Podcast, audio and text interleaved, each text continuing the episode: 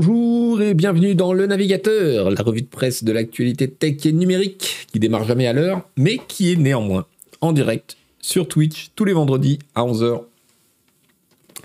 Et en replay évidemment sur YouTube et podcast à partir de quelques jours après quand on a le temps de l'y mettre. Bonjour au chat, j'espère que vous allez bien. Ah, le Gab! J'ai laissé le Gab. Voilà, c'est bon. Tout va bien.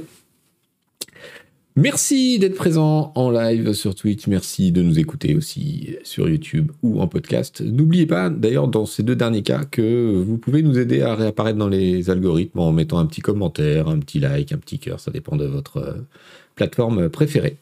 C'est finalement un petit geste et c'est assez important.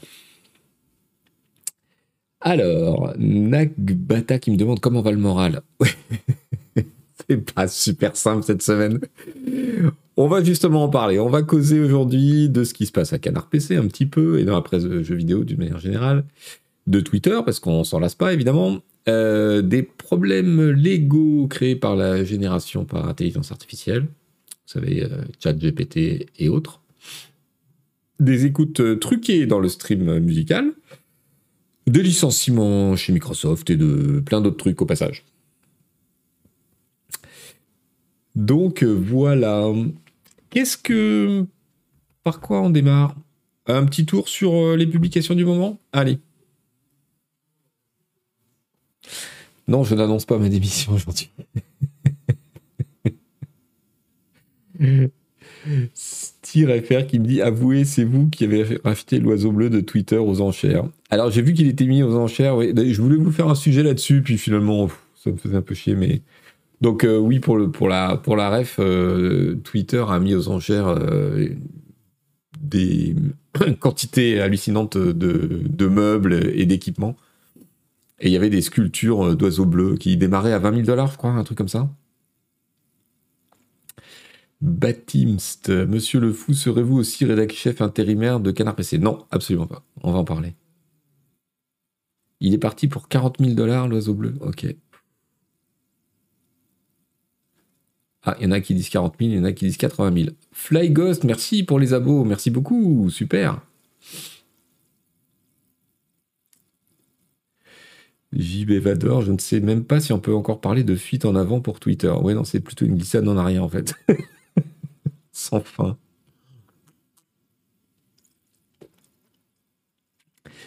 Merci pour le démarrage du train de live, les amis. 20 000 selon la police, 80 000 selon les syndicats. Oui, alors, qu'est-ce qu'on a en vente en ce moment? Bah écoutez, c'est comme la semaine dernière, on va pas en faire des kilos. Le Canard PC du mois, évidemment, avec nos prospectives 2023. Le Canard PC hardware du moment, avec le grand dossier sur faut-il acheter un Steam Deck un an après? On détaille les avantages et les inconvénients de la machine, mais aussi les périphériques qu'il faut acheter, la façon dont se passe l'émulation sur la machine, etc. Et bien sûr, toute l'actualité des nouvelles cartes graphiques, des nouveaux CPU, puisque vous savez qu'en fin 2022, tout s'est renouvelé d'un coup. Le hors-série monter un PC sans trembler, normalement, il n'est plus en kiosque. Donc, si vous le voulez, et je vous le conseille, parce que c'est un très bon hors-série, il faut le commander sur notre boutique. Et voilà! On est en 2023, sinon. Oui, pourquoi? J'ai dit une bêtise?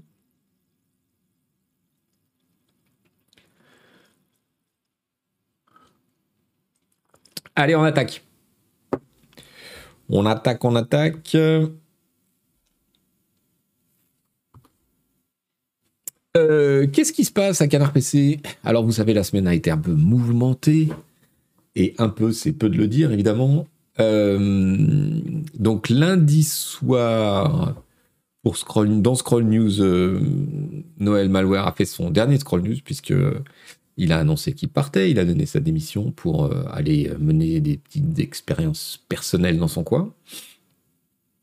Et mercredi, lors de l'émission Canard PC, un grand moment d'ailleurs, l'émission était excellente avant ça, je la recommande, Kahn a annoncé son départ que nous, évidemment, nous savions depuis un mois. Il part faire autre chose et il est très très content. Mais alors évidemment, Kahn Lust, c'est le rédacteur-chef de Canard PC depuis 3-4 ans et un membre de la rédaction depuis 14 années. 14 années. Alors, ils ont tous les deux publié un petit truc sur le site. Je vous mets ici le texte de Noël Malware, qui était là depuis 4 ans. Et le texte de Kahn Lust, qui était là depuis 14 ans. Dis-nous que tu restes. Mais oui, je reste, moi. Bien sûr.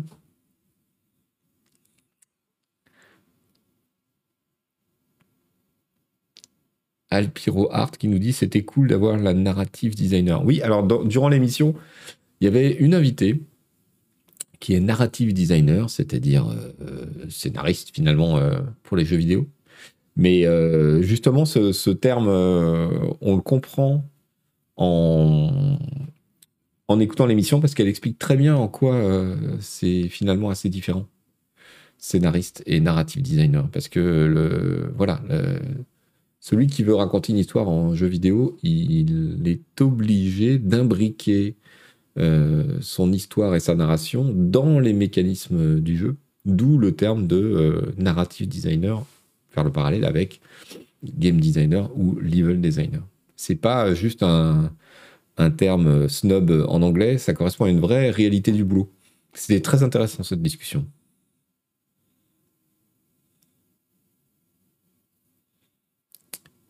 Agbou reste, bien sûr, non. Tout le monde reste. Maintenant, c'est fini les départs, tout le monde reste.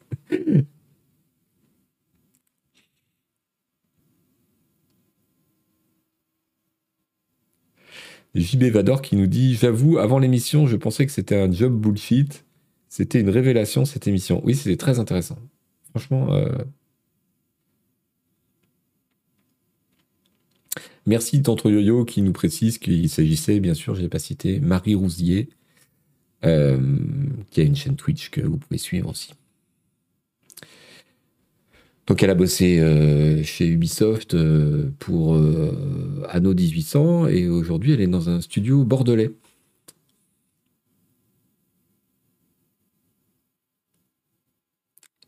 Dieu Vomi nous dit il y aura des annonces lundi. Oui, alors, évidemment, je ne vais pas aborder le sujet, mais vous allez chercher sur Twitter, vous allez tomber sur les fils d'explications de Kahn Lust et de Noël Malware, bien entendu.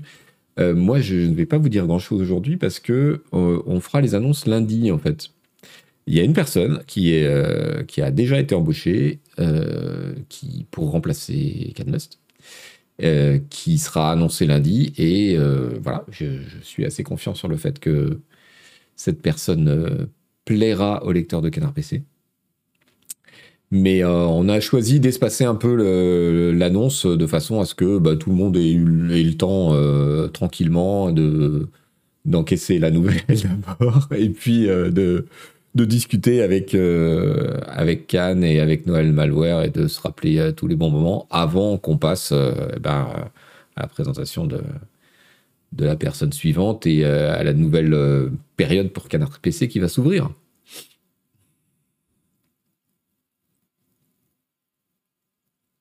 Edoui Plenel, rédacteur-chef de Canard PC, ouais.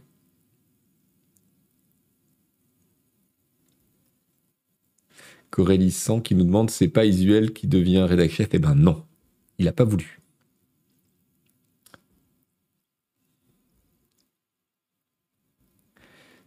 Nous lui avons proposé, mais il n'a pas voulu. Il ne se sentait pas prêt. Oui, c'est Marc Lévy ou Daniel Finderman, vous pouvez prendre les paris. Tout à fait.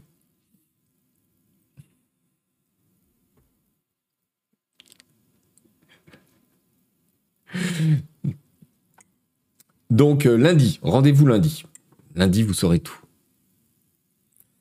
Est-ce qu'il y aura une autre embauche pour le départ de Malware ? Alors non, pas dans l'immédiat. Il y aura, je pense, il y aura plusieurs embauches au lieu d'une. Il y aura une multiplication des plumes et des participations extérieures dans un premier temps. Est-ce qu'il...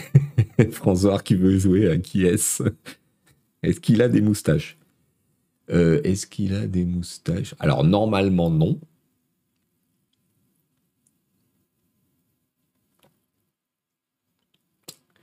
KBT qui nous dit des pigistes. Donc oui, tout à fait. On va revenir dans un premier temps au fonctionnement de Canard PC d'avant la pandémie, c'est-à-dire avant que précisément Noël Malware et compagnie était pigiste avant d'être embauché. Et dans l'histoire de Canard PC, à l'époque de Guy Moquette ou de Louis-Ferdinand Sebum, ils étaient aussi pigistes. Donc bref, on va revenir dans un premier temps au fonctionnement d'avant la pandémie, où il y aura plusieurs pigistes réguliers qui vont travailler pour Canard PC. Est-ce qu'il a un tatouage sur la fesse droite? Je ne sais pas. Des anciens de GK parmi les pigistes, c'est pas impossible.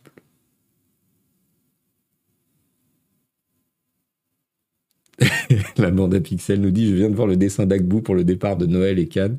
Cet homme souffre. » Oui, oui.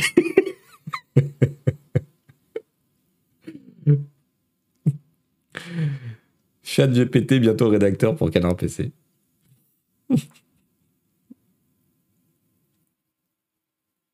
Est-ce qu'on pourrait avoir des ponts justes pour Agbou? C'est pas mal. Bon, ceci dit, on va mettre ça de côté pour le temps du week-end. On aura l'occasion d'en reparler la semaine prochaine. Cela étant, bon, il n'y a pas qu'à Canard PC qui se passe des choses et qu'il y a des départs, mais ces départs sont malheureusement dans la presse de jeux vidéo souvent contraints. C'est le cas, donc on l'a appris hier. Chez GameSpot et Giant Bomb, et bien licenciement. La presse jeux vidéo, même aux États-Unis où le marché est quand même assez fort, et ben elle prend cher, la presse jeux vidéo, partout dans le monde.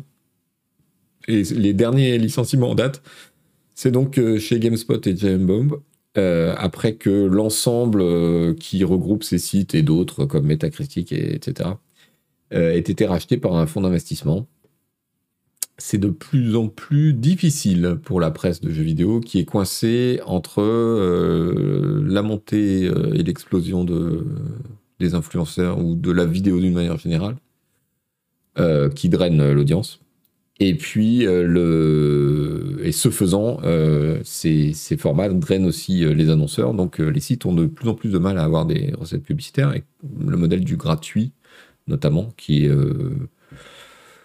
majoritaire aux États-Unis, eh ben, souffre énormément. Donc, la situation en France n'est pas une exception, quoi.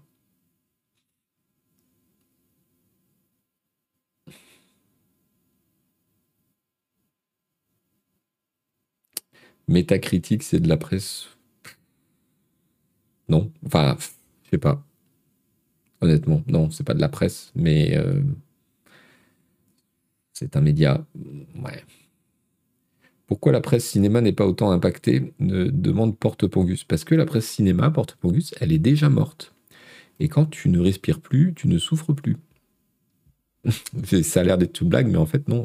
La presse cinéma, elle est morte.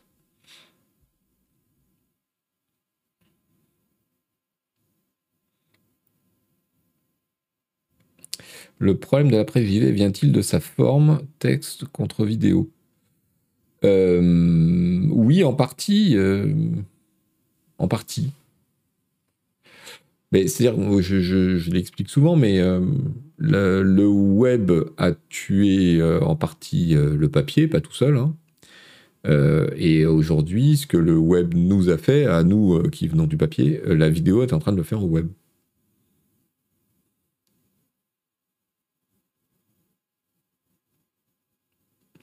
Donc voilà, sur la presse cinéma, il reste des choses très pointues, mais les grands magazines grand public ont fusionné, ont disparu, sont réduits à l'état de squelette. Et donc, voilà, il reste des gens qui essaient de survivre sur la critique cinéma un peu pointue, mais même ça, c'est quasiment mort, quoi. Les gens qui veulent se renseigner sur le cinéma et ils vont sur Internet.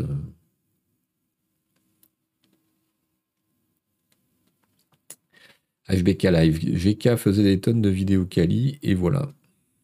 Alors ouais, Gamekult, c'est encore un autre problème. C'est-à-dire que, bon, de toute façon, la presse web a un petit souci. Eux, ils avaient réussi à faire une transformation incroyable du gratuit vers le payant.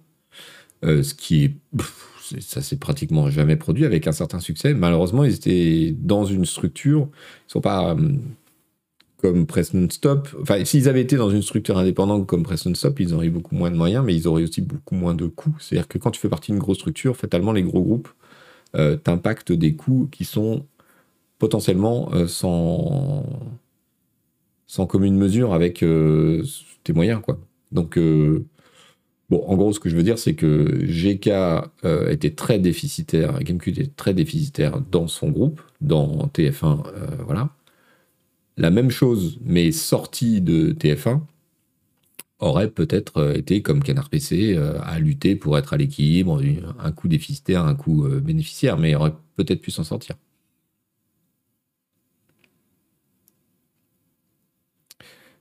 Mad Movie est toujours là pour la presse cinéma. Oui, il y a encore quelques trucs, mais qui sont, en termes de volume, c'est réduit à l'état de quasi-fanzine, quoi. Et le prix du papier, il en est où?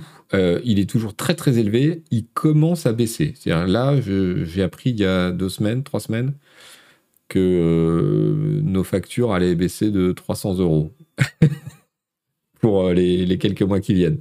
Donc ça va dans le bon sens. C'est ridicule par rapport à l'augmentation qu'on s'est pris en un an, mais...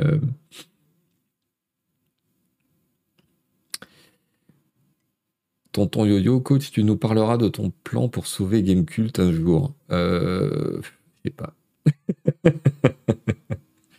C'était pas vraiment un... Enfin, si, c'était un plan, mais il a été tué dans l'œuf assez vite parce que Reward n'était pas vendeur.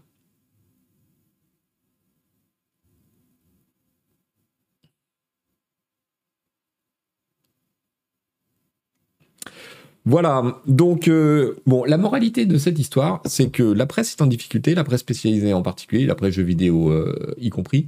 S'il y a des médias, des sites, des journaux que vous aimez, soutenez-les, abonnez-vous, payez des trucs, voilà. C'est le meilleur moyen d'éviter que les choses disparaissent. Parce que, bah, on a tendance à penser que ça va continuer... Sans fin, et ça peut s'arrêter très vite en fait, si vous voyez ce que je veux dire. Et en particulier, si vous nous regardez ou si vous nous écoutez et que vous êtes déjà un abonné Amazon Prime, genre par exemple, vous l'avez pris pour regarder l'excellente série qui vient de démarrer, The Last of Us, hein, exemple au hasard. Si c'est le cas, saviez-vous que vous pouvez soutenir gratos la chaîne Twitch de Canard PC? Mais non, vous l'ignorez, voilà. Et c'est en quelques clics, vous pouvez détourner un petit peu d'argent de la poche de Jeff Bezos vers la nôtre. Et ça nous aide.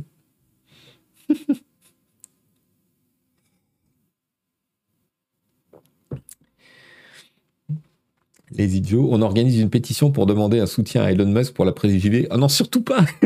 Non, pitié. C'est bon. Bobo le maladroit qui demande « Est-ce que cet engouement et fidélité de la communauté... » Ouais, je t'ai raté. Ah, il y a HBK Live qui retape des abonnements, là. Merci beaucoup. « Est-ce que cet engouement et fidélité de la communauté pour Canard PC est présente depuis longtemps ou alors est-ce que c'est un phénomène récent ?» Biroud qui a offert un abonnement aussi. Merci beaucoup, les amis. Merci beaucoup. Non, en fait, c'est présent depuis longtemps. On a toujours été soutenu par une communauté très soudée, et, mais on a longtemps hésité à la mettre à contribution, en fait. Et il a fallu qu'on se retrouve... ça remonte à 2016, quand on a décidé de faire le Kickstarter pour financer le site payant de Canard PC. C'est moi qui ai imposé cette idée à l'époque, et les gens chez Presse Non Stop et à Canard PC étaient vraiment très très réticents parce que ça Voilà, ils avaient peur que ça fasse mendiant, alors que bon, tout ce qu'on faisait, c'était vendre par avance, en fait, pré-vendre des abonnements au site. C'était pas demander la charité.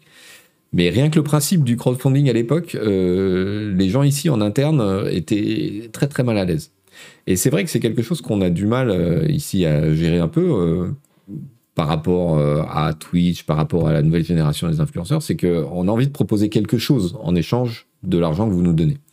Donc on a envie de vous vendre un truc vrai. Et puis il s'est trouvé qu'à un moment, avec la crise de Prestalis en 2018 par exemple, bah, on était juste au bord du gouffre et il y a un certain nombre d'entre nous qui se sont dit mais c'est con, on va pas mourir sans au moins demander aux gens s'ils veulent continuer quoi. Donc c'est comme ça que ça s'est, c'est comme ça que ça s'est déroulé. Et c'est là qu'on a pu mesurer que finalement la communauté de Canard PC, mais elle attendait que ça, qu'on lui dise ah bah là on est un peu dans la merde, mais tu peux nous aider un peu et ça va marcher. Et on a eu des succès absolument incroyables avec ces deux campagnes. Et l'année dernière, quand on a annoncé le grand chamboulement de Canard PC avec la version, la nouvelle version du magazine, la nouvelle version du site, etc. La communauté nous a suivis. C'est un truc qui est devenu je pense que les mentalités ont changé et qu'effectivement, la presse spécialisée, les médias, les communautés ont intégré ce truc-là. Et du coup, ça rend la solidarité et le soutien beaucoup plus voyants, beaucoup plus évidents. Avant, on savait parce qu'on recevait les courriers, on avait des gens qui nous disaient des trucs super sympas. Mais maintenant qu'on est sur Twitch, qu'on a vos retours en direct et qu'on a fait ces campagnes, ça s'est matérialisé en quelque sorte.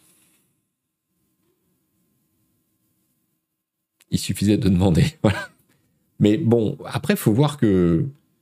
Enfin, moi, j'ai le sentiment aussi que si ça marche comme ça pour nous, c'est aussi parce qu'on s'est foutu de la gueule de personne pendant 20 ans. C'est-à-dire qu'on voilà, on respecte aussi les gens, on fait de notre mieux, on pipote pas, enfin, voilà. Et puis on a un minimum de transparence. Ça exige du coup, en retour, un minimum de transparence sur ce qui se passe. Alors, il ne s'agit pas de rendre les comptes de la société publique ou les salaires des gens ou les choses comme ça, mais au moins d'expliquer ce qui se passe de l'intérieur, de donner suffisamment d'éléments pour que tout le monde comprenne et comprenne ce qu'on veut faire, où on va, les difficultés qu'on rencontre.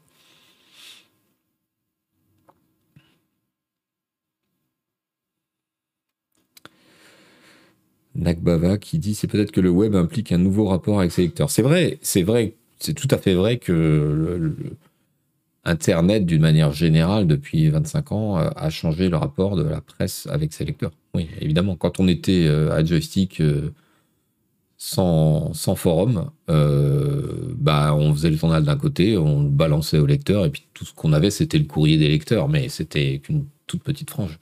Les réseaux sociaux, Internet, les forums, Twitch, tout ça, fait que, effectivement, la presse tisse un lien très différent d'il y a 20 ou 30 ans avec son lectorat, avec sa communauté, avec son public. C'est sûr. Est-ce que la fin de Gamekult a fait faire un bond à vos nombres d'abonnés à la manière de Silence on Joue ? Oui, on a vu un pic en fin d'année après les annonces de Gamekult, tout à fait.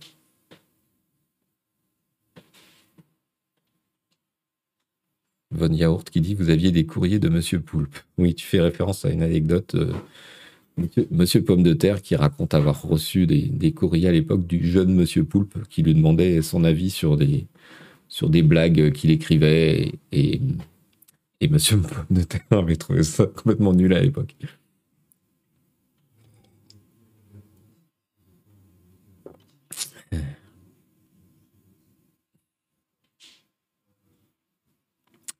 Et au fait, salut Canard PC, partagerez-vous un peu les résultats d'enquête ? Oui, alors oui, tout à fait. Il y aura deux choses. D'abord, j'en parlerai un peu lundi dans un article que je fais qui annoncera la personne qui remplace Canless, etc. Et puis, j'ai écrit aussi pour le magazine, donc je ne sais pas quand est-ce qu'ils vont le publier, un petit résumé des principaux enseignements de l'enquête lecteur, avec le profil des lecteurs, les jeux que vous aimez, etc. Ouais, donc tout ça sera publié. Salut Naiden, merci Kiproco pour ton prime. Salut M. Leville. Bon, on n'avance pas beaucoup les amis là, avec tout ça. Panzoar qui dit, alors je suis d'accord qu'ils ont réussi leur arrivée sur Internet et Twitch, mais je pense aussi qu'ils mériteraient plus de succès vu la qualité de leurs émissions. Mais moi je pense comme toi. Tu as raison. Nous mériterions plus de succès. D'ailleurs, j'en parlais avec des financiers hier et ils me disaient tous « Vous mériteriez plus de succès. »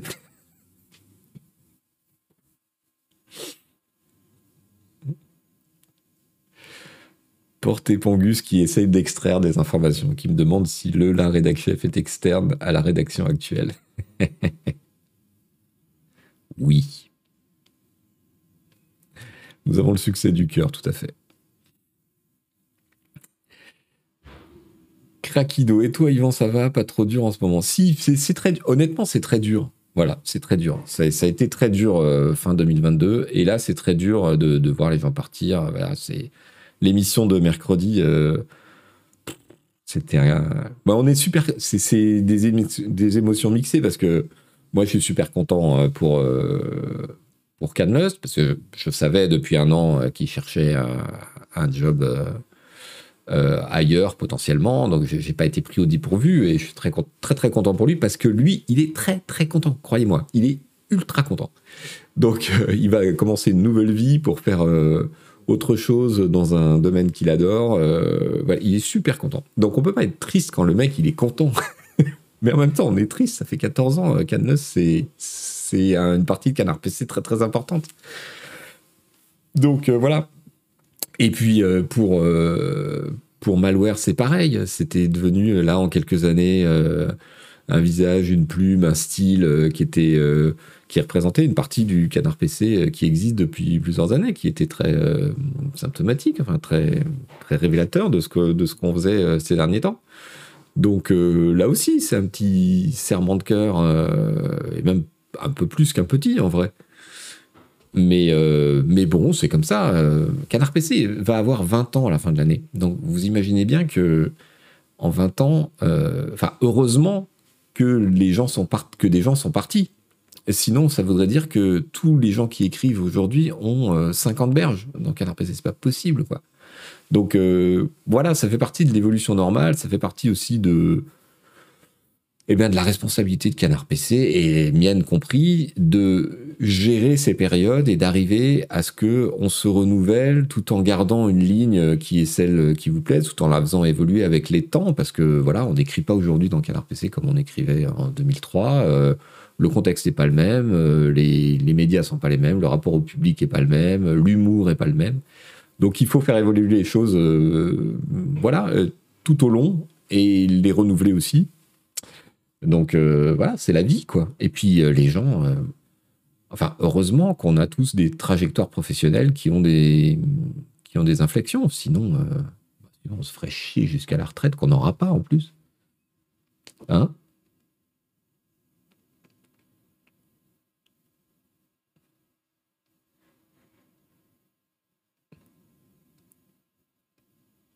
Oui, ok, mais on a toujours Agbou. Ben oui, vous avez toujours Agbou et vous m'avez toujours moi. Donc... voilà, il y a quand même un petit secteur EHPAD qui est en train de se constituer dans Canard PC.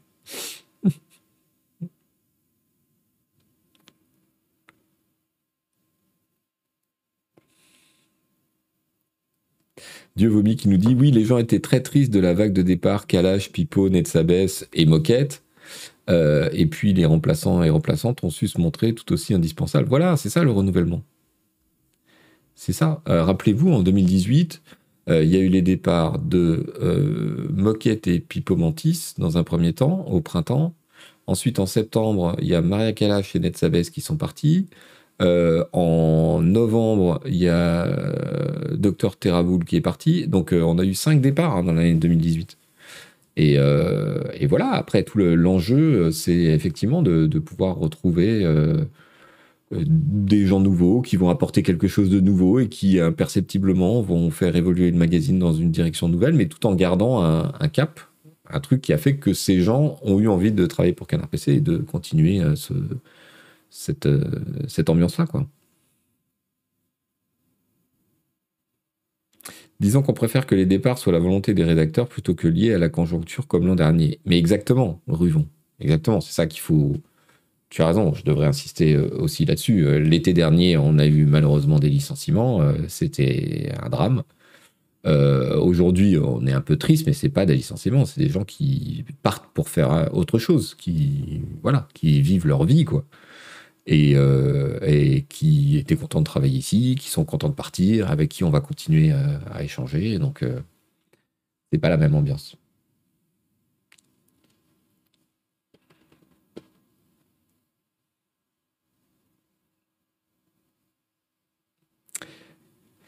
J'avoue que Couli, Monsieur U qui nous dit « J'avoue que Couli me manque beaucoup quand je dis Canard PC. Il y avait une identité graphique très forte qui est un peu perdue maintenant. » C'est vrai.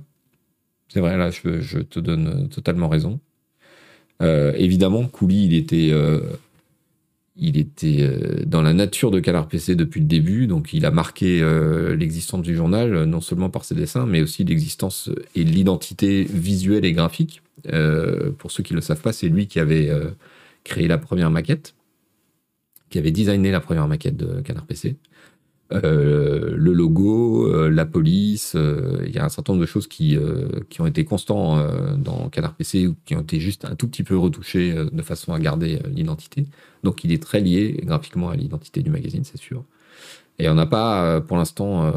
comme l'année 2022 était difficile, on n'a pas cherché un remplaçant tout de suite, et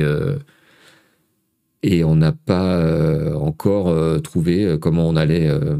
alors remplacer, c'est pas possible, mais...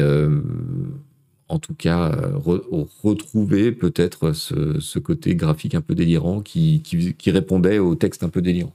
Voilà, c'est un des challenges qu'on va avoir cette année ou l'année d'après, c'est de retrouver, d'essayer de retrouver ça.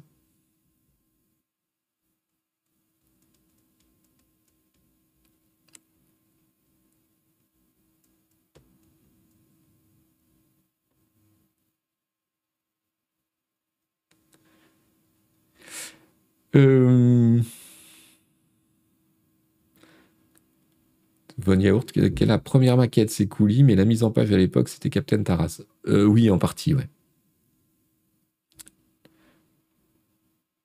Captain Taras, il était effectivement maquettiste, il a été aidé les premières années par une ex-camarade de Joystick qui s'appelait Sonia. Pas la Sonia, secrétaire de rédaction. Et après, il était tout seul pour la maquette, ouais.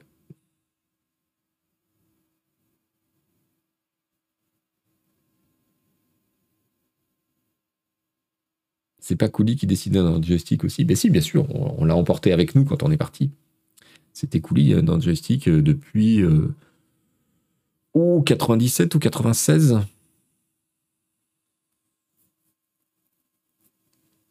Les nouvelles couvertures sont sympas aussi, faites par je ne sais plus qui.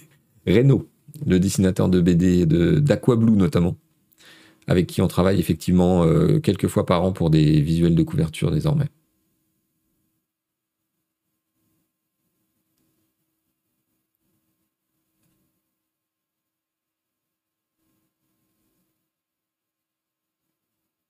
Les pingouins de Joystick. Et oui, c'est lui qui avait créé les pingouins à Joystick, l'ami Didier Couli, le dessinateur. Merci Boulingrin. Merci beaucoup. Joystick, Joypad ou juste Joystick? Alors à Joypad, il y avait un autre dessinateur qui s'appelait Pierre Le Pivin. Donc Didier Couli, il dessinait que dans Joystick, de mémoire. La bande à pixels et la loutre. Non, la loutre, c'est un autre dessinateur. C'est une équipe qui a pris la suite de Joystick quand on est parti.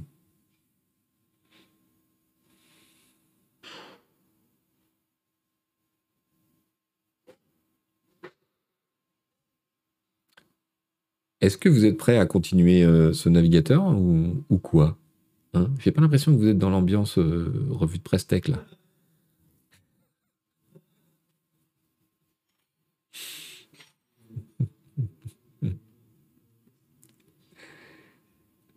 Let's go.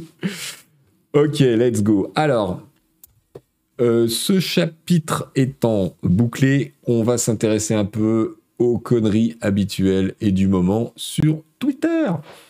Que se passe-t-il sur Twitter ?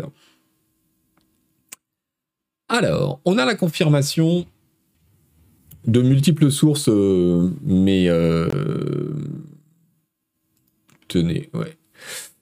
On a la confirmation que Twitter a bien brutalement arrêté de donner les droits à son API aux clients Twitter tiers. Vous savez que c'était une des bizarreries de Twitter. C'est que sur iOS notamment, mais sur Android aussi, il existait des apps non officielles, des apps tiers, qui permettaient de suivre le fil Twitter. Depuis...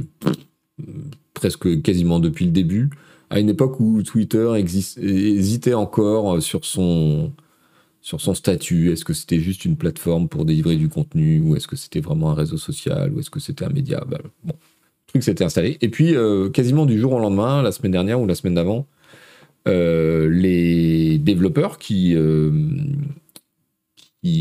créaient ces apps tierces, et dont certaines étaient payantes, se sont rendus compte que plus rien ne fonctionnait. Il n'y a eu aucune communication de Twitter, sinon un pauvre tweet que nous rappelle Ars Technica, un tweet du compte Twitter Dev qui dit Twitter fait respecter les règles de longue date de son API. Cela peut avoir pour effet que certaines apps ne fonctionnent pas. Voilà, c'est la seule communication officielle qu'on a eue, ce qui est quand même absolument incroyable.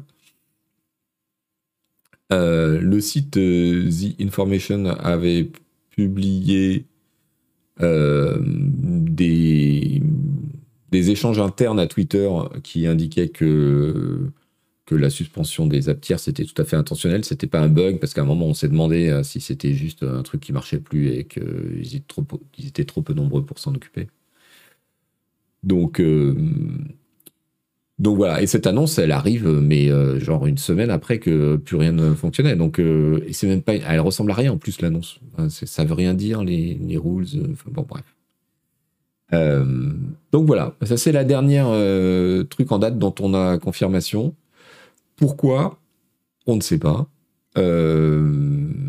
Pourquoi le faire sans l'annoncer? Enfin, qu'est-ce que ça coûtait de l'annoncer avant?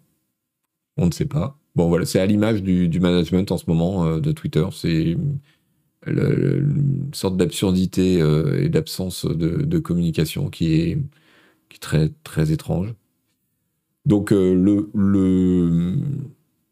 principale motivation potentielle de Twitter à faire ça, c'est qu'effectivement, un certain nombre de ses clients tiers ne faisaient pas apparaître les posts sponsorisés, donc les pubs, en gros, dans les fils Twitter. C'est toujours pareil depuis le début. C'est-à-dire que on peut tout à fait soutenir que c'était complètement débile de la part de Twitter d'autoriser des clients tiers. On peut parfaitement débattre du fait que c'était complètement débile d'autoriser des clients tiers dans ces conditions-là. On peut, à l'inverse, débattre que c'était une direction intéressante à prendre d'avoir un Twitter qui produit juste un fil et un ensemble de clients et qui permettent une utilisation tierce et des développements tiers autour, moyennant des conditions à définir, peut-être payantes, ou voilà. Il y aurait eu des tas de discussions vraiment très intéressantes sur ce que c'est une plateforme, ce que c'est un réseau social, est-ce que Twitter peut inventer un nouveau modèle qui se situerait entre les deux? On en avait parlé il y a 6 ou 8 mois dans le Navigateur, parce qu'un certain nombre de gens, justement, faisaient des propositions au moment où Musk voulait racheter et donnait des indications un peu contradictoires sur ce qu'il voulait. Ouais, on aurait pu discuter de tout ça de façon très intéressante et très intelligente. Mais il y a une seule chose qui est certaine, c'est que couper ça sans rien dire et en laissant tout le monde dans le silence, ça par contre c'est complètement con. Ça, voilà, il n'y a pas de discussion à avoir, c'est débile. Voilà. La décision en elle-même, elle pourrait être comprise, elle pourrait être expliquée, elle pourrait être débattue, mais la façon dont elle est faite, là, il n'y a pas de débat, c'est débile. Et puis, en même temps, on n'est pas à ça près en ce qui concerne le respect pour Elon Musk vis-à-vis des gens, mais voilà, il y a des développeurs qui entretiennent des outils et des apps depuis 15 ans et qui, du jour au lendemain, voilà, sans explication. Enfin, bon, c'est tellement absurde.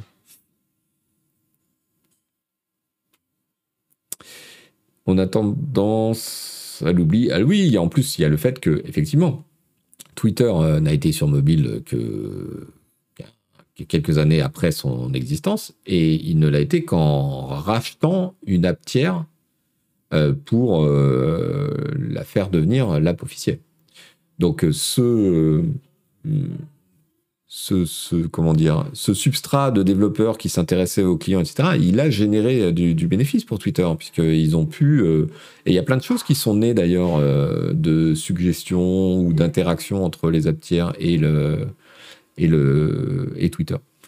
Donc, bref, il y avait 15 manières de faire ça mieux.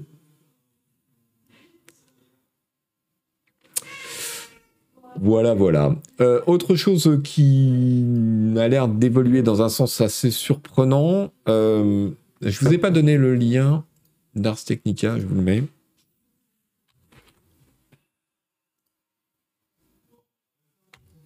Hop.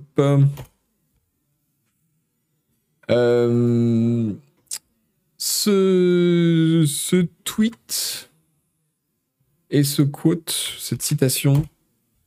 Il y a beaucoup de gens qui... enfin, beaucoup de gens. Il y a quelques personnes qui se sont étonnées des deux côtés de l'Atlantique de voir apparaître de plus en plus de contenu politique polarisé dans leur timeline. Et notamment qui se sont demandé si Twitter n'était pas en train de favoriser le contenu polarisé de droite pour les gens qui avaient plutôt un fil de gauche, par exemple, pour caricaturer le truc. Et cette réponse d'Elon Musk, qui dit, en gros, les gens de droite devraient voir plus de trucs de gauche dans leur fil, et les gens de gauche devraient voir plus de trucs de droite dans leur fil, mais vous pouvez bloquer les messages si vous voulez rester dans votre chambre d'écho, en gros, si vous êtes con et que vous n'êtes pas ouvert d'esprit. Laisse penser que c'est peut-être intentionnel et pas une impression. Donc, oui, alors ça, plus, on en a parlé la semaine dernière, mais le fait qu'ils ont changé l'app officielle iOS et ça va bientôt passer sur Android, où on n'a plus le fil chronologique du premier coup d'œil, on est d'abord sur un onglet de recommandations. Y a des gens qui commencent à analyser la différence entre l'onglet recommandations et l'onglet ma timeline et qui disent il y a des tweets qui ne sont pas dans les deux alors qu'ils devraient. Enfin bref, il semble que Twitter, sans rien dire et visiblement sous l'impulsion d'Elon Musk, est en train de traficoter l'algo de la timeline et de changer des trucs sans bien les expliquer. Donc pour un apôtre de la liberté d'expression et de la transparence et blabla. Enfin, on sait que c'est du pipeau depuis longtemps, mais voilà. Donc, encore un signe de... Je ne sais pas ce qui se passe à Twitter, mais qu'est-ce qu'ils font ? Voilà.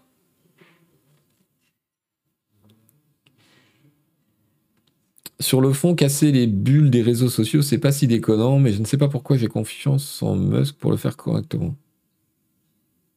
Je ne sais pas pourquoi. J'ai pas confiance, tu voulais dire, je pense, Fratus, vu le... Voilà, c'est ça. Alors, il y a de ce point de vue-là, vous savez, les chercheurs en sciences sociales il y a deux positions qui se défendent. Il y a ceux qui disent, attention, les réseaux sociaux, ça enferme les bulles d'écho, ça fait monter la polarisation des gens parce qu'ils sont enfermés dans leur propre bulle, qui est assez compliqué à prouver, en vrai. Et depuis quelques temps, depuis plusieurs années, on voit apparaître des recherches et des résultats qui laisseraient tendre à penser que, en fait, c'est d'être exposé aux avis contraires qui vous polarisent, qui vous radicalisent. Et en gros, c'est le discours qui consiste à dire oui, Twitter, c'est un peu comme ou les réseaux sociaux d'une manière générale, c'est pas que Twitter, c'est un peu comme le café du commerce. C'est-à-dire que vous êtes au bar et vous entendez un gars à côté balancer des trucs hyper racistes à voix haute, et vous êtes tenté de... alors pas hyper raciste, parce que le racisme c'est un délit évidemment, mais des trucs à la con politique qui vous énervent, et que vous êtes tenté de renchérir dans le sens contraire plutôt que de rester tranquille, et que en fait c'est les réseaux sociaux qui nous ont exposés à la diversité des opinions qui n'étaient pas les nôtres, qui ont rendu des gens plus en colère. Ça se défend complètement, et il y a plusieurs études en sciences sociales qui mènent à ça. Donc c'est pas si facile, cette histoire de chambre d'écho, et de si on était exposé à plus d'opinions différentes, on serait moins extrémiste. C'est pas du tout évident comme lien.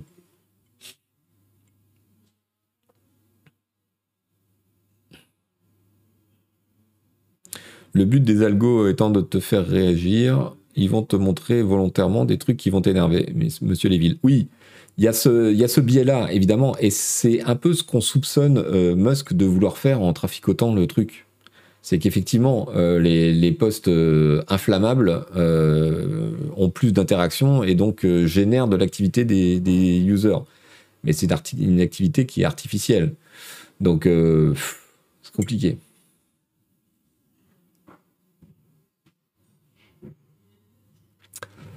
Voilà, sinon, alors pour clore le chapitre Twitter cette semaine, je vous conseille hautement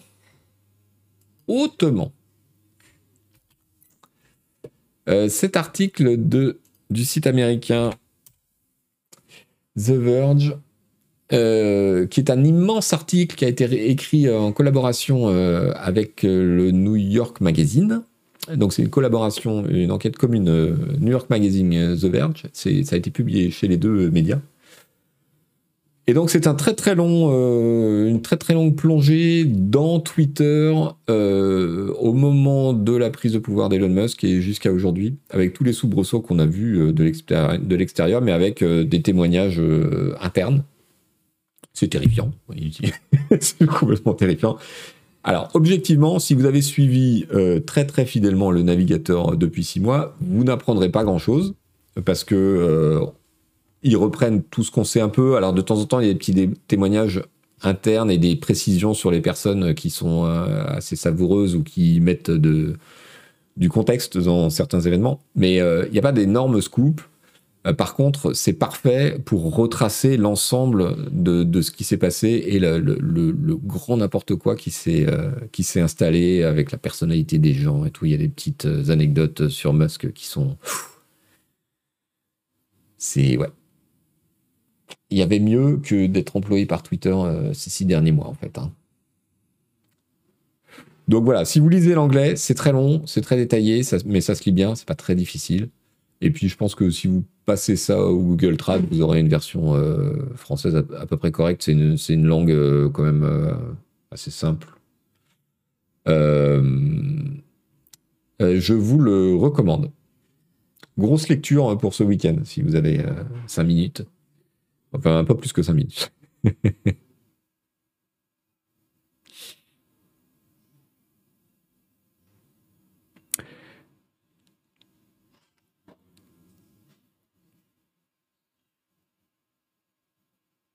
Ce serait tellement cool des enquêtes comme ça sur Canard PC, vous en avez les capacités en plus. Alors, je ne suis pas certain qu'on soit...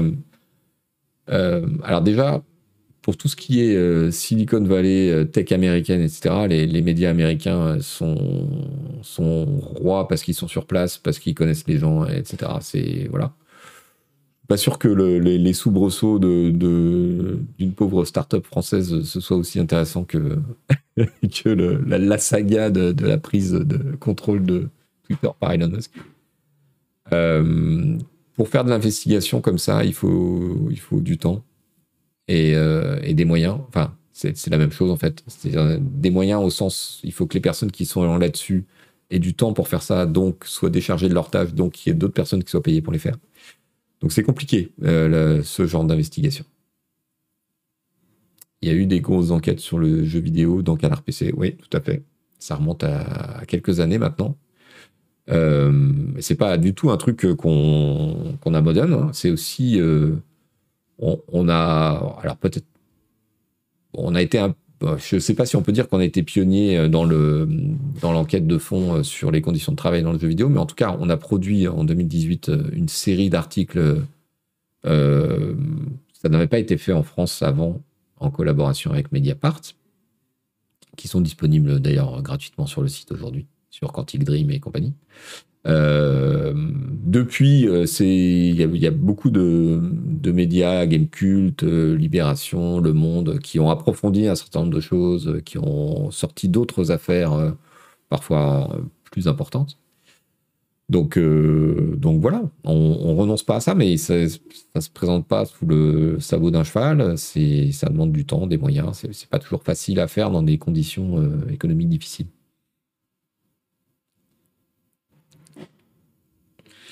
Zentro dit, le retour sur investissement pour cette enquête valait le coup. Alors, c'est une bonne question, mais c'est difficile d'y répondre en fait. Parce que y a des éléments positifs, il y a des éléments négatifs.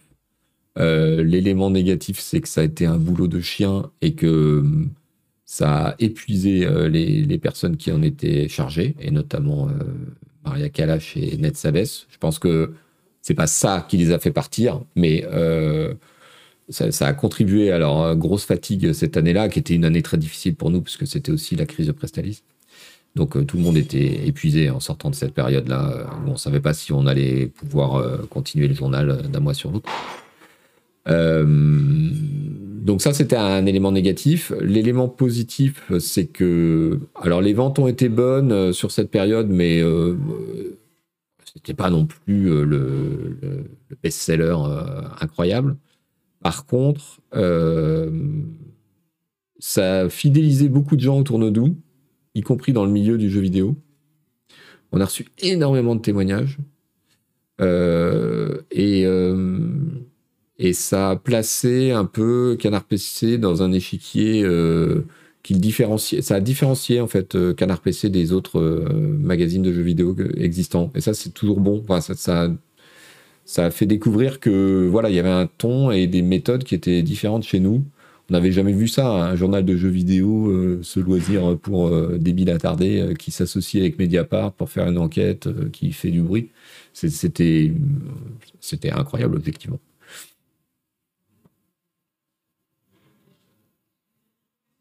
On s'est fait des copains, ouais. Moi, je me suis fait plein d'amis. Oh là là, plein d'amis. Puis des amis qui sont pas du tout rancuniers en plus.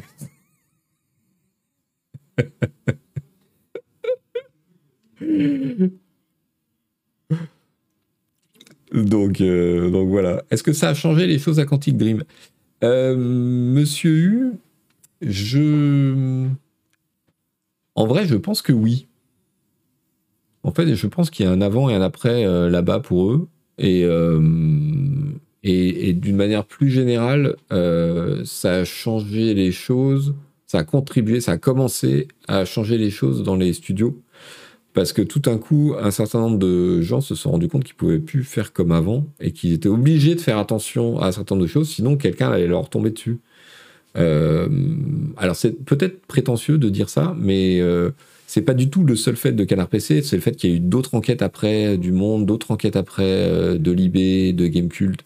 Ça a lancé un truc qui ont fait que, voilà, il y a eu dans l'industrie des choses où même le gars un peu obtus dans son coin a commencé à se dire ouais, on peut plus faire comme avant, quoi.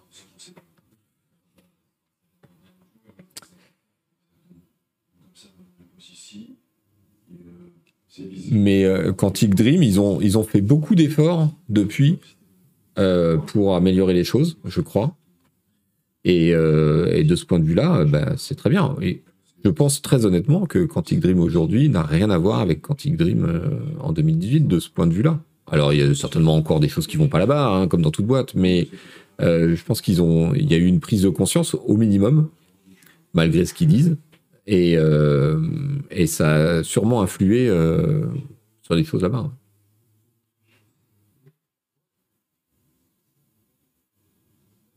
Mais ils nous en sont pas reconnaissants. Pas du tout. D'ailleurs, je blague, c'est pas du tout le sujet. Le truc qu'ils n'ont pas compris, c'est qu'en fait, on n'avait rien contre Quantic Dream. Voilà, je veux dire, c'est voilà, ni spécialement contre son, contre David Cage en l'occurrence. D'autant que notre papier était assez mesuré. D'ailleurs, on est les seuls qu'ils n'ont pas attaqué dans l'histoire. Ils ont fait un procès à Mediapart qu'ils ont perdu, et un procès au Monde qui sont en grande partie perdus. Non, ils ont gagné sur un point et perdu sur deux ou trois autres. Donc, ils n'ont pas attaqué Canard PC.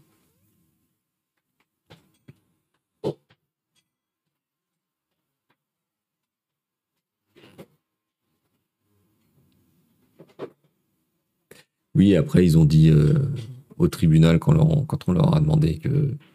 Ils ne savaient même pas que ça existait, Canard PC. Ce qui est évidemment un gros mensonge, mais bon...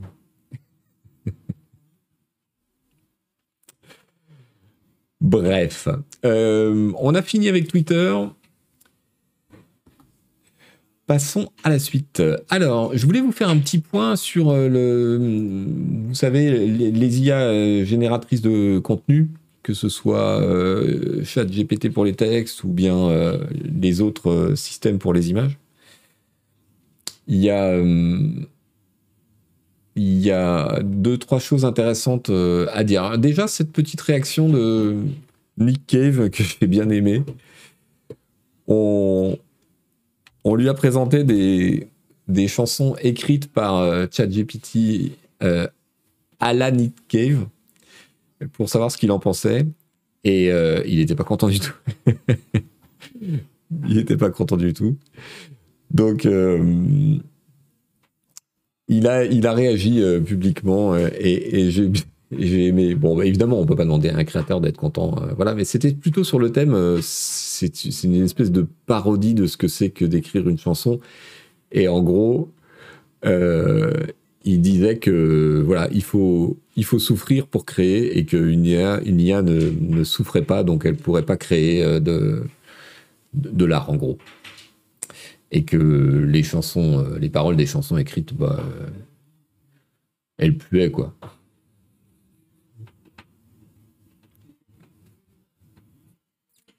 Alors, ouais, dans le chat, vous êtes resté bloqué sur Elon Musk. S'il est temps de passer à autre chose. Vous ne serez pas d'accord, apparemment. Voilà, donc lisez le truc du Guardian pour avoir la réaction de Nick Cave. Donc, au cas, pour ceux qui ne connaissent pas, c'est évidemment l'auteur, compositeur, chanteur australien. Qu'est-ce que j'ai d'autre pour vous? Alors, un Français qui a annoncé...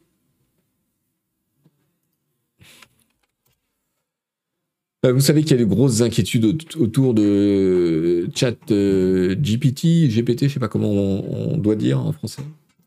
Donc c'est une IA qui produit des textes à partir d'un dataset, donc d'une compilation de textes qu'elle a avalés, et qui inquiète beaucoup dans l'école, aux universités, parce que c'est capable de produire, de reproduire des dissertations, des devoirs, des tas de choses. On en a parlé la semaine dernière.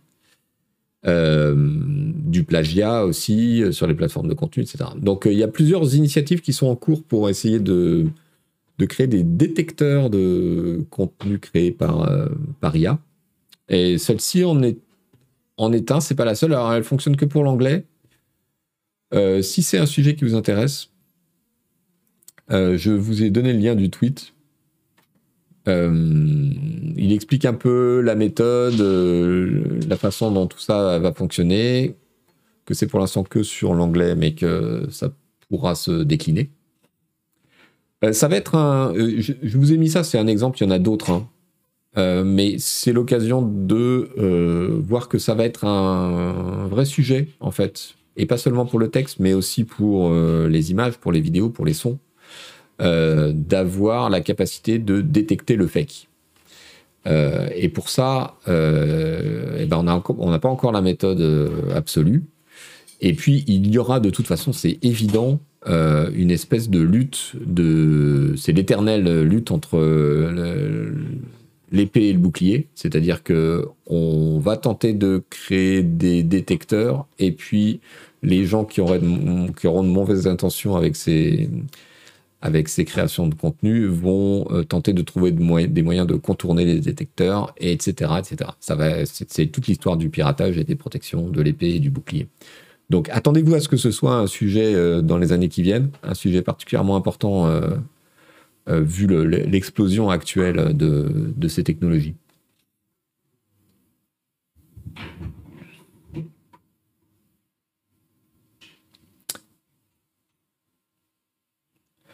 Donc voilà, alors il y a une solution qui est évoquée souvent, c'est le fait de taguer les contenus et que ce tag pourrait être détecté d'une manière ou d'une autre.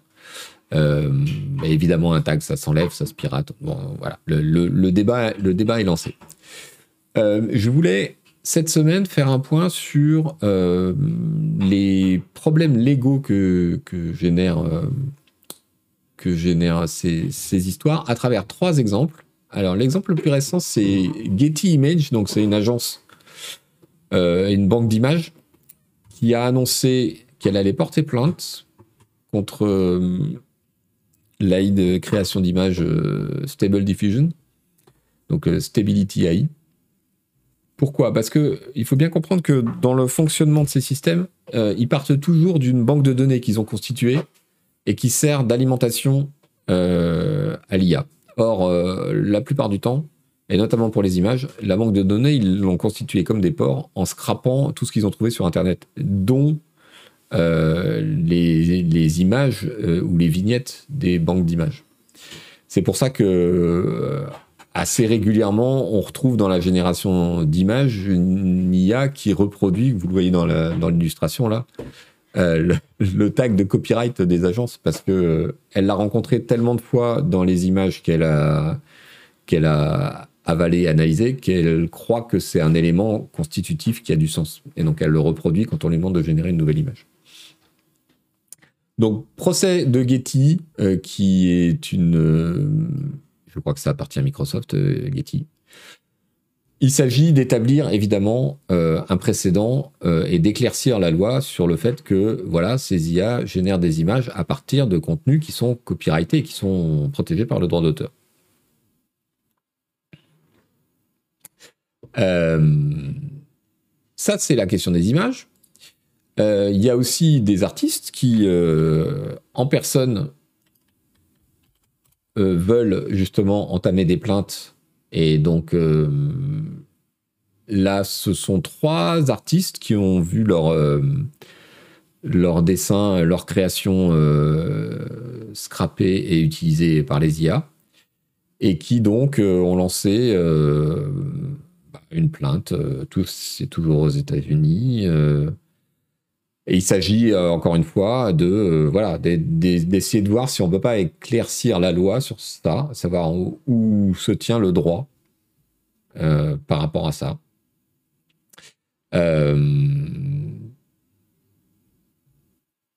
Et enfin, troisième domaine, qui peut-être est moins connu, mais je vois qu'on en parlait dans le chat tout à l'heure,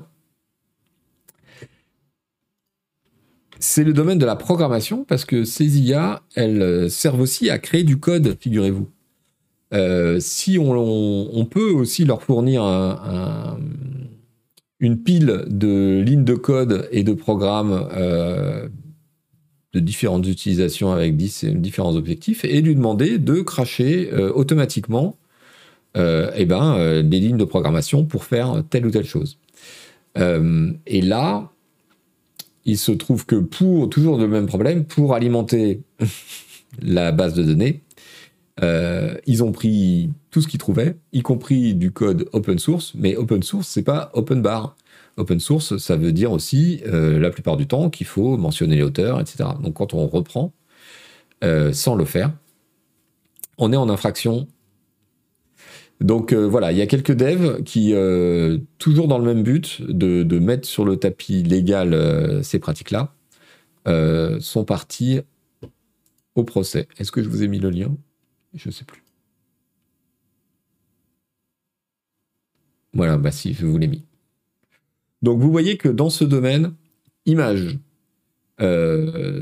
texte, bientôt, on a parlé la semaine dernière du problème du plagiat par ChatGPT, et même code informatique, Voilà, il y a des questions de droit qui doivent être posées, qui doivent être éclaircies. Et ça pose des questions intéressantes, hein, d'ailleurs. On va voir comment ça marche, mais ça pose des questions très intéressantes. Est-ce que c'est du piratage au sens Napster contre l'industrie de la musique, ou est-ce que c'est plutôt...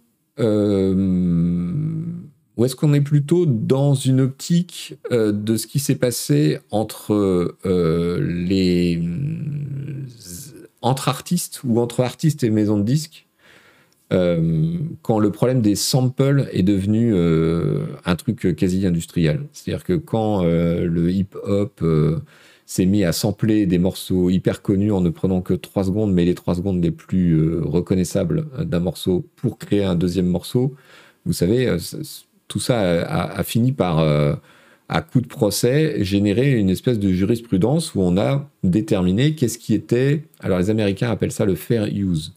Donc, qu'est-ce qui était une utilisation qui soit suffisamment réduite pour qu'elle soit légale, et qu'est-ce qui ne l'était pas, et comment s'organisait le respect des droits d'auteur et des royalties dans tout ça.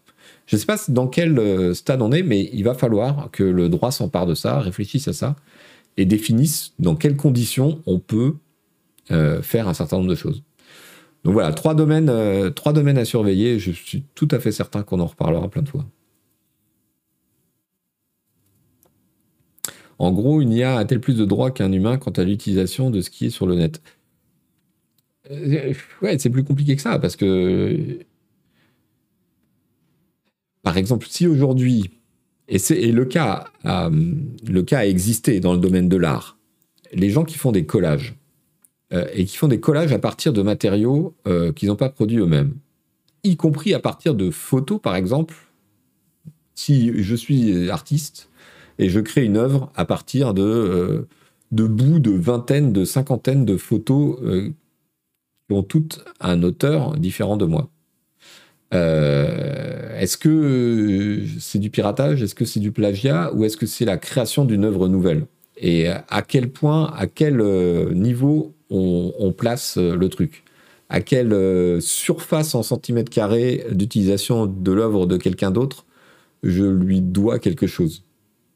Et à quel point l'œuvre nouvelle que je crée efface les œuvres anciennes que j'ai utilisées? Tout ça, c'est des questions qui sont hyper intéressantes du point de vue de l'art, hyper intéressantes du point de vue du droit, et qui vont se retrouver au cœur du problème pour le contenu généré par intelligence artificielle.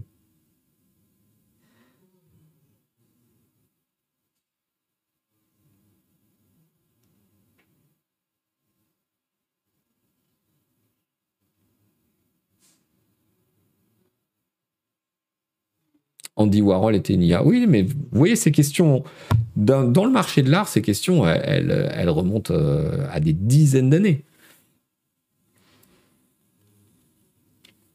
Voilà, bon, on va pas régler la question aujourd'hui, hein, c'est juste pour vous dresser un petit tableau, puisqu'on parle chaque semaine de ce qui se passe dans ce domaine qui est passionnant, un petit tableau aussi de ce qui se dessine en coulisses sur les plaintes et les demandes d'établissement des règles et des limites, en gros. Et il va bien falloir que le droit se prononce et que les règles de bon usage soient établies. Dernière partie. On va parler de ce qui s'est mal passé pour certains la semaine passée. Allez, donne-moi du crash, baby.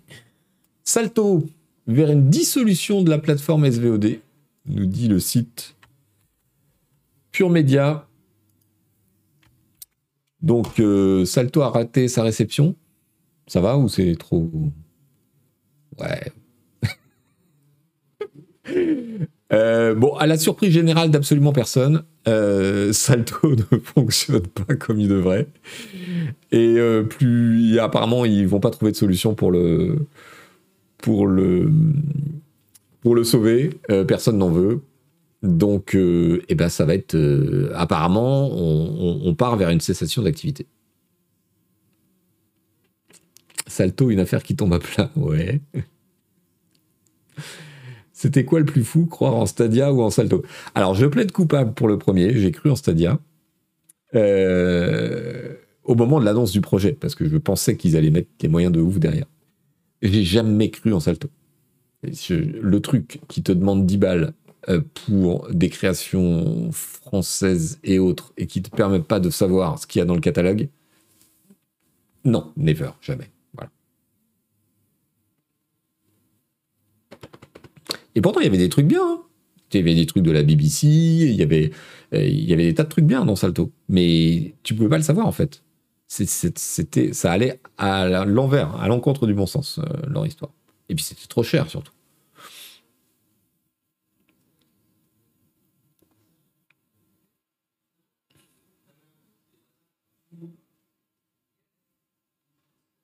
C'était éclaté, Salto, sérieux, dit Tony de Hena. Enfin, le problème du catalogue, c'est pas spécifique à Salto, c'est le même problème avec Netflix ou des plus. Non, alors Netflix te donne pas lui-même accès, mais si tu cherches une info sur Netflix, t'en trouves. Il y a plein de sites qui passent leur temps à te dire ce qui est bien sur Netflix. Quand t'es un nouvel... Et puis Netflix, ils ont quand même une antériorité, donc tu savais ce que t'allais trouver sur la plateforme. Parce qu'ils avaient déjà sorti des séries qui marchaient super bien, c'était de l'exclu, etc.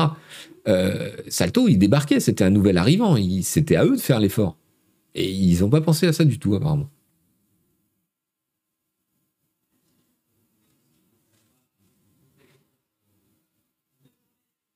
Et Pipman 890 qui nous dit « L'Europe a raté le train once again ». Oui, enfin, je pense qu'effectivement, sur le principe, c'est-à-dire de créer une plateforme européenne qui regroupe les meilleurs contenus des services publics et autres, pourquoi pas? Après, il y a une question de gouvernance, il y a une question de qui... Est-ce que vraiment il y a un intérêt à mettre tous les contenus pourris de tous les... Enfin bref, ça pose énormément de problèmes, mais sur le fond, why not? Voilà. Bon, en tout cas, Salto, ça a l'air mort. Ce qui a fait un peu de bruit cette semaine, c'est... Comme nous dit Le Monde... Merci pour l'abo, Buddy Croquette, puisque je te vois passer. Streaming musical, une étude évoque les fausses écoutes. Alors, c'est un truc qu'on savait, dont on a déjà parlé dans le navigateur l'année dernière. Voilà, il y a du trucage sur les écoutes dans les logiciels de streaming de musique. Sur Spotify, Deezer et Cobuz, entre 1 milliard et 3 milliards de streams, entre guillemets, en France, au moins, étaient faux en 2021, selon cette étude du Centre National de la Musique, première du genre. La fraude n'épargne pas le monde de la musique. Entre 1 et 3% des écoutes en ligne sont fausses, selon les données de ce truc-là. Donc c'est ce rapport qui fait buzzer cette semaine. Alors, l'article du Monde est pas terrible, c'est une dépêche AFP, il n'y a pas grand-chose. Donc, je vous recommande celui des jours, qui est payant, mais qui ont l'avantage d'avoir suivi ce truc depuis longtemps et d'avoir parlé en détail, si ça vous intéresse. Ils ont une série d'articles, justement, sur ces fake streams. Et les conséquences, parce que vu que le marché de la musique s'est réorganisé autour des plateformes Spotify, Deezer, etc., il y a beaucoup de conséquences en fait au fait d'avoir des nombres d'écoutes faux. Donc qu'est-ce qu'ils nous disent? Je ne vais pas vous lire tout l'article parce que je ne veux pas spoiler et puis voilà, mais en gros, l'étude sur la manipulation, des écoutes en ligne du Centre National de la Musique a finalement été publiée. Finalement, parce que ce rapport a déjà connu 2 ministres de la Culture, 4 vagues de Covid et une Coupe du Monde depuis qu'il a été commandé à l'été 2021. En plus d'un bras de fer avec Spotify, la plus grosse des plateformes de streaming musical aujourd'hui, qui a mis du temps à accepter de participer aux travaux. À l'issue de ces méandres, les résultats de cette étude, l'une des premières au monde de cette ampleur, sont... ce qu'il ne pouvait qu'être, une photographie partielle et imparfaite, mais une première étape essentielle pour arriver à terme à dessiner une vision plus réaliste des fake streams, problème que nous avons décortiqué article par article, etc. Je vous recommande énormément Les Jours d'une manière générale, mais en plus cet article-là, si vous vous intéressez à cette question, parce qu'en gros, l'effet extrême, quel est le problème? Le problème, c'est que déjà, il y a un problème de rémunération. C'est-à-dire que, en gros, le fonctionnement des plateformes, c'est qu'il y a un pool de rémunération qui est partagé entre les gens en fonction de leur audience. Donc, si vous dopez votre audience, vous touchez un petit peu plus que vous devriez, mais ça veut dire que quelqu'un touche moins derrière. Premier problème. Ensuite, comme je vous disais, on apprend dans Les Jours comment toute l'industrie s'est organisée autour de ça. Et en fait, surtout pour les indés et les petits, par exemple, s'ils veulent organiser une tournée, les tourneurs ou les salles vont leur demander « Mais oui, mais d'accord, alors c'est qui celui-là? Je ne le connais pas. Combien il fait d'audience sur Spotify ?» Ils expliquent aussi bien dans un article Les Jours comment ça concerne beaucoup le milieu du rap français notamment. Alors ça le concerne beaucoup parce que c'est aussi la plus grosse part des écoutes en France, mais parce qu'il y a des problèmes d'ego et de lancement, etc. Et tous les intermédiaires, il y a une espèce d'écosystème qui sont constitués à partir de playlists dans lesquelles on peut entrer en payant. Ou de gens et de fermatrolles spécialisés qui te promettent X 1000 streams pour 100 balles, X millions pour 1000 balles, etc.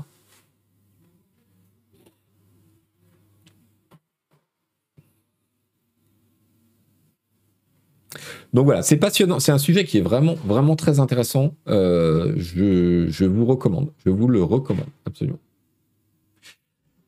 Allez, où est-ce qu'on est? Dernier crash de la semaine.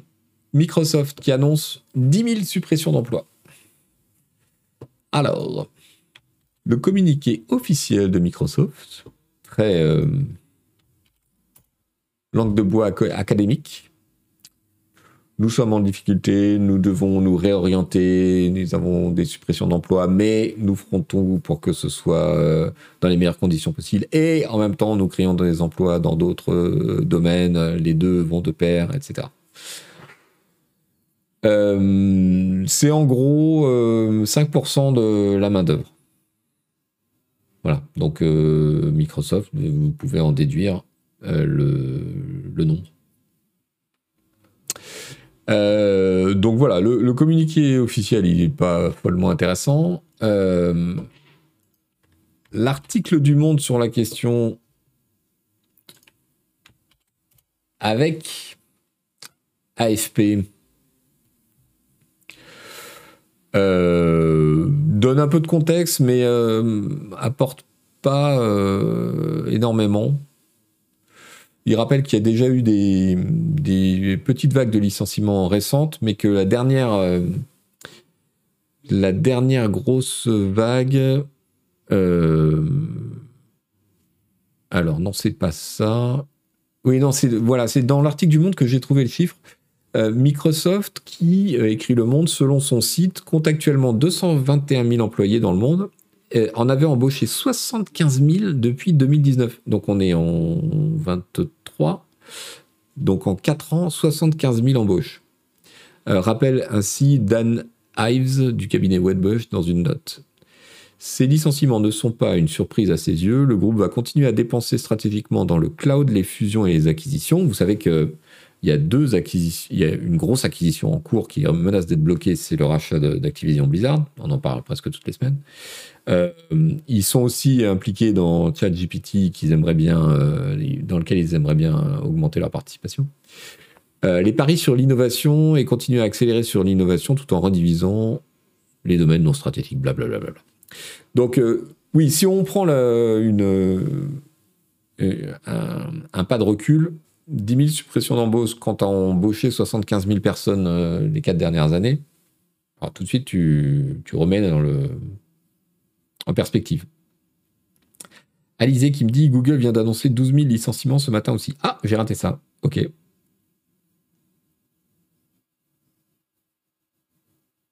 Salut Raphaël. Oui, alors ça licencie par pack de 10 000, effectivement, parce que Amazon avait annoncé 18 000 licenciements, je crois. Facebook, on a annoncé 10 000. Salesforce, qui est un gros acteur, on a annoncé 8 000. Donc effectivement, le milieu de la tech, en particulier le marché de la tech américaine, puisque ce sont beaucoup des entreprises américaines, depuis 6 mois, opère une réarticulation et une réorientation à base de « Ouh là là, on dégraisse à mort !» Plus les licenciements chez Twitter, évidemment. Bon, on ne va pas plaindre directement et trop verser de larmes sur les employés de Microsoft parce que, bon, ce sont souvent des gens qui ont des conditions de travail correctes et les packages qui sont annoncés voilà, sont corrects aussi pour la législation américaine. Mais tout de même, ça dessine le paysage d'une tech où l'ambiance a changé.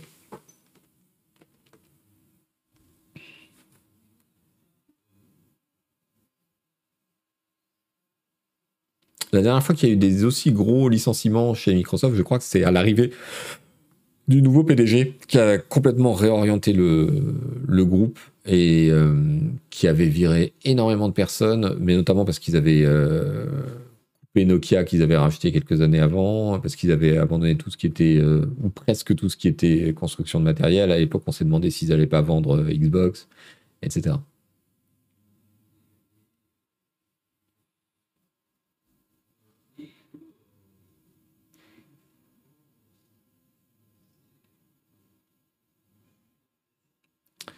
Java Hero qui rappelle, ils ont fortement embauché depuis des années, le sol reste pour le moment fortement dans le positif. Oui, enfin ça dépend jusqu'à où tu remontes.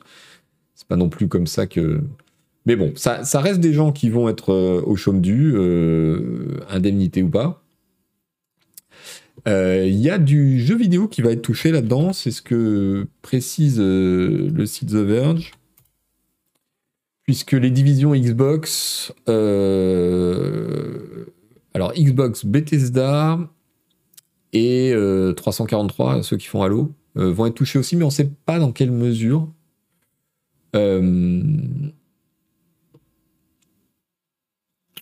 Voilà, donc ça parle gros sous.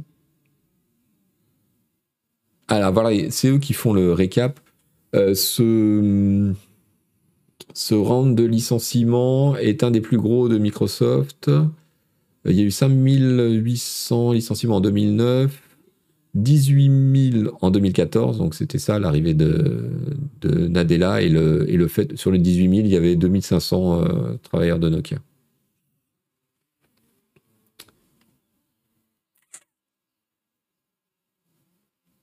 Donc tous les grands dirigeants de la tech américaine, que ce soit chez Microsoft, chez Google, chez Meta, s'attendent à une récession. C'est aussi la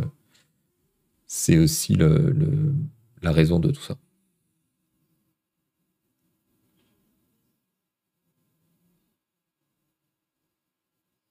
On sait quels sont les métiers. Non, on n'a pas beaucoup de détails pour l'instant. Je ne sais pas, par exemple, dans le jeu vidéo, qu'est-ce qui s'est passé exactement. Midi 25, nous arrivons au bout. C'est l'heure des bonbons, ou plutôt du bonbon. Pour aujourd'hui, parce que je n'en ai qu'un, il est éducatif. Monsieur Yvan, vous parlez de Ubisoft et la grève. Non, je n'ai pas parlé d'Ubisoft, et j'avais parlé d'Ubisoft la semaine dernière, de leurs difficultés. Il y a eu un appel de grève, effectivement, d'une demi-journée, j'en ai pas parlé. Voilà, on verra comment ça tourne. Mais effectivement, chez Ubisoft, Ubisoft a annoncé qu'ils étaient en difficulté, qu'ils faisaient des économies, qu'ils supprimaient des jeux, et puis il y a eu une communication, j'allais dire, comme d'habitude. C'était pas l'habitude avant, mais ça devient une habitude depuis quelques années, une communication catastrophique de Yves Guillemot qui a déclaré à ses salariés, voilà, maintenant, la balle est dans votre camp pour redresser la situation. À quoi les mecs ont dit, vous êtes mignons, mais c'est vos décisions stratégiques depuis 3-4 ans qui nous mènent dans la merde, pourquoi est-ce que ce serait la balle dans notre camp? Donc il y a eu une réunion, une communication collective un peu houleuse hier ou avant-hier, où ils ont essayé de redresser la barre en disant que c'était maladroit, que c'est pas ce qu'ils voulaient dire, etc. Mais c'est en partie aussi ça qui a motivé le préavis de grève qui avait été annoncé chez Ubisoft France, qui...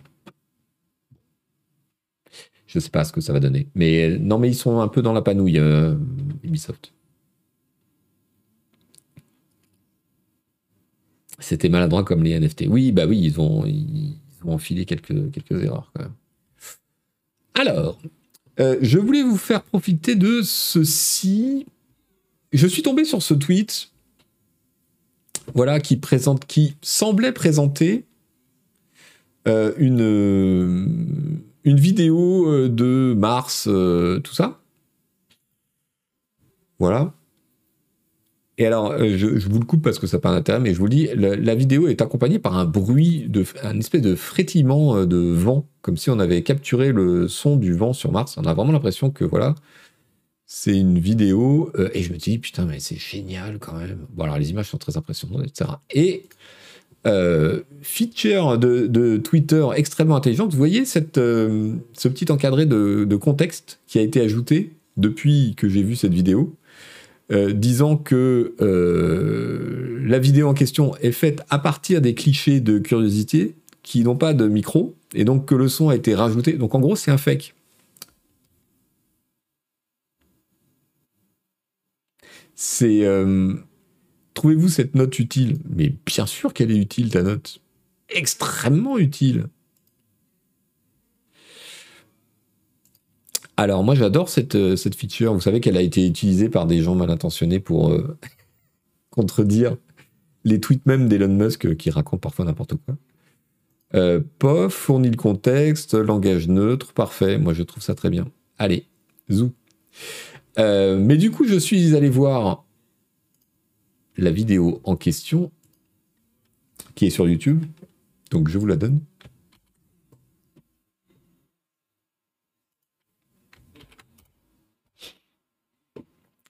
Et j'ai découvert un truc, c'est-à-dire que, regardez, alors je lance cette vidéo et qu'est-ce qui se passe?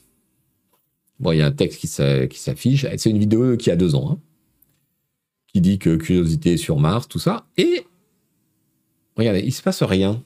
C'est pas une vidéo. Et donc, j'ai découvert à cette occasion, c'est pour ça que je vous en fais part, cette fonctionnalité de YouTube qui, en fait, vous voyez, je peux dire, c'est un panoramique en vrai.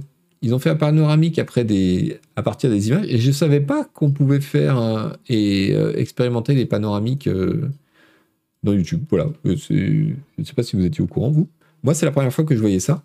Donc, je peux mettre la vidéo, entre guillemets, en pause et juste bénéficier du panoramique. Alors, ça a 2 ans, tout ça, mais ça ne change rien au fait que moi, je suis absolument stupéfait, voilà, de voir la surface de Mars. Je trouve ça... J'arrive pas, en fait, à m'y habituer au fait que, voilà, on est capable d'envoyer un truc qui nous ramène des images et qu'on voit, comme ça, la surface de Mars. Ça m'émerveille. Ça m'émerveille absolument. Je trouve ça dingue. Voilà, je trouve ça dingue. Ceci est une planète extraterrestre. Mais voilà, c'est fou, hein. Je trouve qu'on s'habitue trop vite à ces trucs-là. Ouais.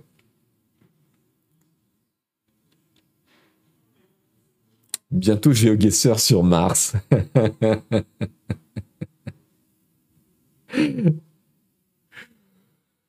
Voilà, merci à tous d'avoir été là. Le navigateur touche à sa fin.